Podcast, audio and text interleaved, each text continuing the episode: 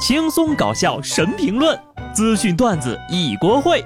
不得不说，开讲了。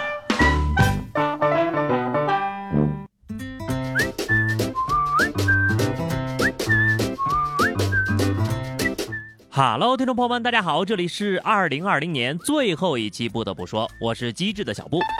算上今天呢，距离二零二一年呢还剩两天。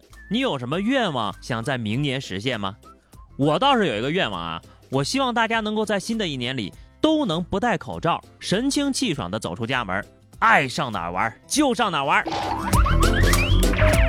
话说呀，最近气温降低了，病毒居然有反弹的趋势了。在这儿呢，还是要提醒一下大家，不要放松警惕，防止疫情扩散，人人有责。眼瞅着呀就要过年了，大家伙儿一块儿努力啊，坚决不能重蹈覆辙呀。虽然呢是提醒大家尽量不要去往人多的地方凑，但也不是说就懒得门都不出了。印度德里一男子丢垃圾，却把自己扔了下去。因为这男的呢懒得下楼去丢垃圾，而是蹲守在自家二楼的窗台，等待垃圾车经过的时候，直接把垃圾给扔下去。但没想到，不但垃圾没丢中，反而自己不小心摔进了垃圾车。太惨了吧，人都掉下去了。垃圾还是没扔进车里。解决垃圾的源头呢，就是解决乱扔垃圾的人。垃圾竟是你自己呀！这个故事也告诉我们，懒等于变成一个垃圾。万万没想到呀，就剩两天了，沙雕新闻的竞争还能再添一员大将，还是外援。请大家重新考虑一下自己的定位啊，在新的一年里勤快一点，没事儿呢就去运动运动。在最新发布的上海市体育健身行业会员服务合同示范文本中明确规定，会员办卡之后呀，将享有七天的冷静期。消费者在签署合同次日起的七日内，在未开卡使用会员服务的情况下，可以单方面解除合同，并获得全额退款。懂了，这不就是七天无理由退换吗？这个呀，才是冷静期的正确用法。什么离婚冷静期，弱爆了，好吧？健身房的老板们眉头一皱，成败在此投机呀！七天时间可以帮你认清你自己，这个政策实在是妙啊！不过呢，健身房的销售人员或成为最大倒霉蛋。下面这俩孩子也是够倒霉的，摊上一个不靠谱的爹。河南商丘一位父亲呢去换液化气，他把气罐里的残液倒在地上后，奶奶在旁边说了一句。这是水吧？这位爸爸说：“嗯，这不是水，是液化气。”为了证明这些液体真的不是水，他就掏出了打火机，点上了。没想到呀，液体瞬间爆燃，火球一下子就吞没了站在旁边看热闹的两个小孩。还好孩子的妈妈们呢，这个时候也站在旁边，看着着火了，一边尖叫一边从火团中把两个孩子拽了出来。孩子他爸说。这俩孩子呢，有一个是自己家的，另外一个是他姐姐家的。幸运的是，两个孩子都没有受伤。明明知道是液化气，还要点一下，这是熊孩子长大了呀！要不还得说呀，关键时刻得靠咱妈呢。毕竟呀，没有危险的时候，爸爸就是最大的危险。有好多网友就骂说，这男的看见大火一动不动，这个呀，我就得为他喊个冤了啊！谁说人家一动不动？他明明嗖的一下就跑到一边去了。后退呢是人的本能，往前冲是母爱的本性。致敬孩子的母亲。以后呢可都长点心吧，孩子可能没法选爹，但下面这位姑娘呢择偶请慎重。新疆阿克苏一酒店地下停车场，一男子向暗恋多年的女生表白成功之后呀，拿起旁边的干粉灭火器，朝着一旁的车辆疯狂扫射。灭火器喷出的粉尘漫天飞扬。友情提示啊，灭火器呢有一定的危险性，吸入过量极易导致吸入性肺炎和化学性肺炎。就这种啊遇事大喜大悲的人，其实都挺可怕的。姑娘是不是因为害怕才答应的呀？选个地下停车场表白，你也是真会选地方呀。买瓶香槟，它费事儿吗？而且你喷的也不是自己个儿的车呀。才只是表白，现在后悔。还来得及呀！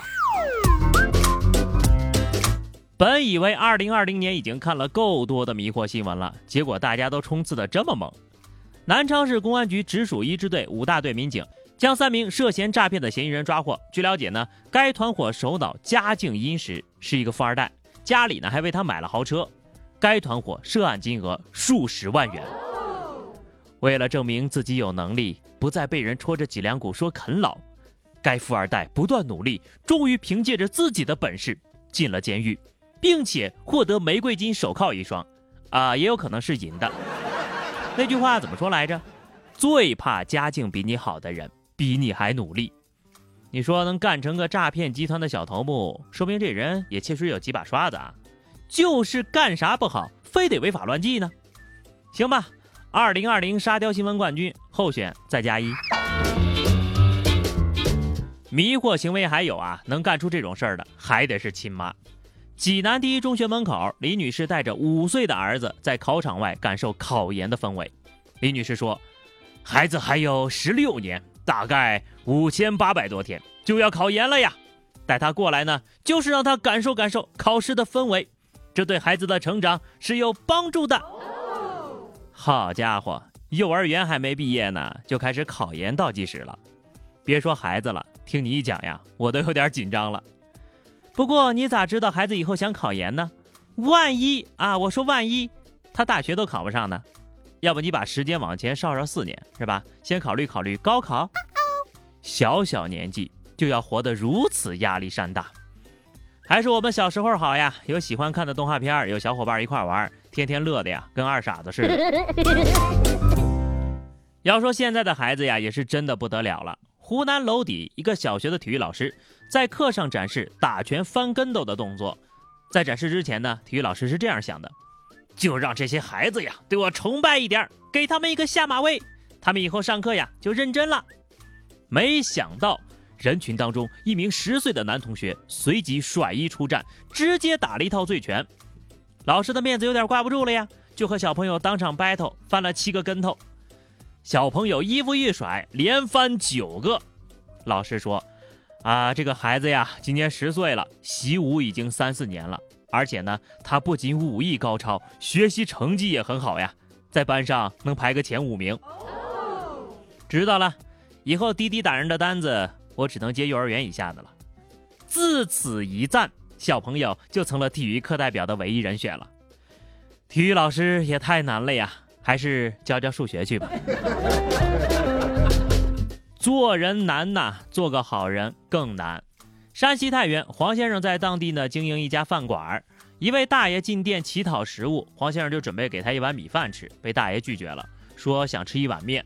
黄先生呢就安排后厨给大爷又做了一碗面，端给老人之后，老人又说这面凉了，让黄先生很无奈呀。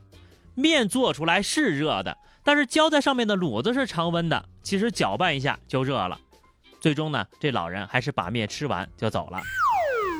这是来讨饭的还是来讨债的呀？你咋不点一桌满汉全席呢？一看就不是真乞丐，乞丐哪有挑食的？只有饥不择食。难道是世外高人？不如你试试满足他的要求，没准呀还能学个降龙十八掌。啊，要么就是呀五子亿万富翁前来试探，看来老板你没有通过考验呢。本来是个挺暖心的故事，结果却遇到一个不知好歹的。不得不说，这老板的脾气也是太好了，要饭啊，这那那这的，请某些人摆正自己的位置啊。好了，那么以上就是本期节目的全部内容。关注微信公众号 DJ 小布或者加入 QQ 群二零六五三二七九二零六五三二七九，来和小布聊聊人生吧。下期不得不说，我们明年不见不散，拜拜。